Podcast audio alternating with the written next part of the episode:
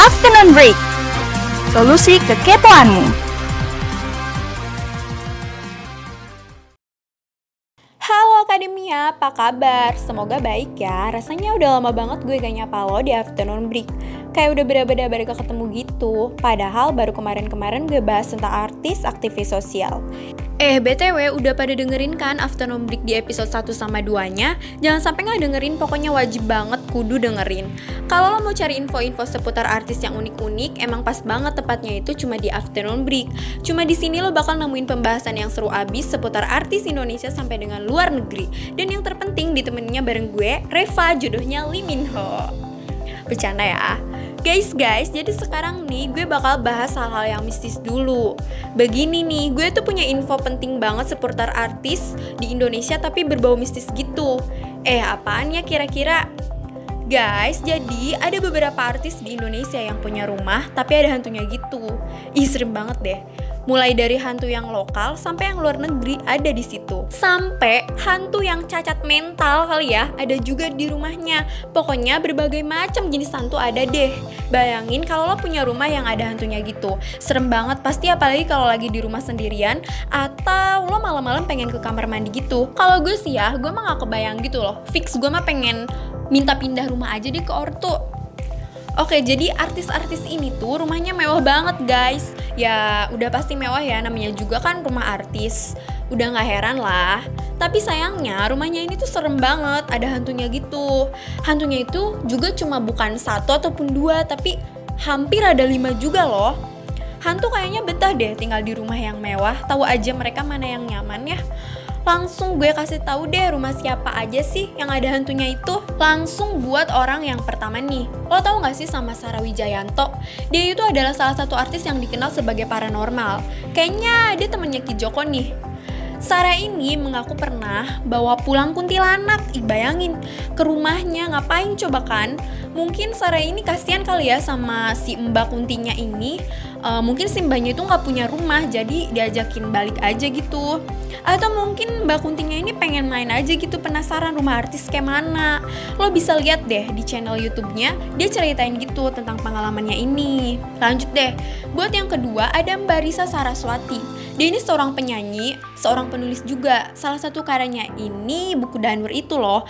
Tahu kan ya pasti, soalnya udah ada filmnya juga. Yang pemerannya itu Prilly Latukonsina itu loh. Jadi buku Danur itu ternyata berasal dari kisah nyata Karena Mbak Risa ini punya kemampuan yang khusus Kayak bisa lihat teman-teman dari dunia lain gitu Makanya dia ini punya ide gitu buat menceritakan pengalamannya Supaya orang-orang tahu dan sekaligus berbagi cerita kalau udah lihat filmnya Danur sih pasti udah tahu. Jadi di rumah Mbak Risa ini dia punya teman-teman bocil gitu lima orang yang berkebangsaan Belanda. Nah, si bocil ini sering diajak main sama dia. Ya, intinya mereka berteman aja lah. Lanjut lagi, buat artis yang ketiga, ada mas-mas nih. Eh, tapi udah om-om juga sih kayaknya ya. Uh, lo tau kan, Om Sule Prikitiu. Dia itu pelawak sekaligus penyanyi, terus pemain sinetron, film juga. Jadi Om Sule ini tuh pernah ceritain tentang sosok cewek yang jagain rumahnya yang lebih seremnya si cewek ini tuh nggak ada kepalanya. Bayangin cewek nggak ada kepalanya terus dia tuh pakai baju warna merah. Kebayang gak loh? Kalau gue nggak mau bayangin sih. Udah udah udah serem banget. Gue nggak mau bahas rumah Om Sule ini.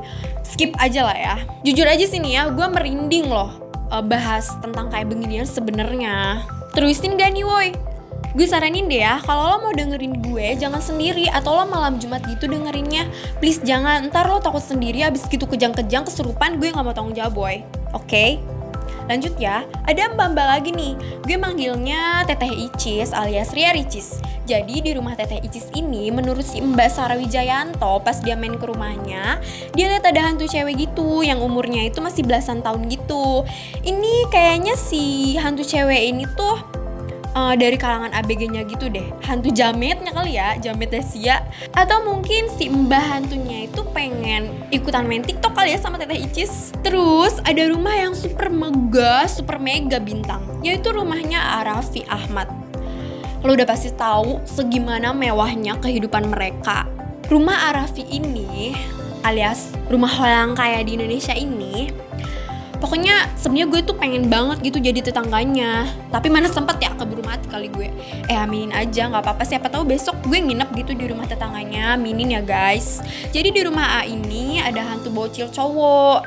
Kayaknya si bocil ini pengen temenan deh sama Rafathar ya biar kecipratan jadi hantu kaya gitu kali ya ada juga di rumahnya Kang Ruben guys jadi di rumah si Akang ini tuh suka ada kejadian-kejadian aneh yang mereka rasain gitu, kayak tiba-tiba lampu kedap-kedip atau banyak uh, denger suara langkah-langkah kaki gitu.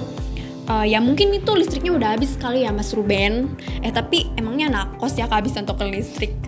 Terus nih ya, ada juga di rumahnya biduan Ayu Ting Ting. Di Geboy, Geboy Mujair. Oke, katanya nih di rumah dia ada sosok hantu cewek juga. Dan Mbak Ayu ini uh, dia pernah bilang kalau dia itu kayak ngerasa keganggu gitu. Tapi ternyata si cewek ini tuh kayaknya katanya juga sih ngelindungin keluarganya. Bagus deh ya mbak hantunya bermanfaat buat keluarga. Dan yang terakhir ada rumahnya A6 alias rumah mewahnya Mas Anang ini mas keluarga namanya awalnya Amulu ya jangan-jangan hantunya juga namanya berawalan dari Ani.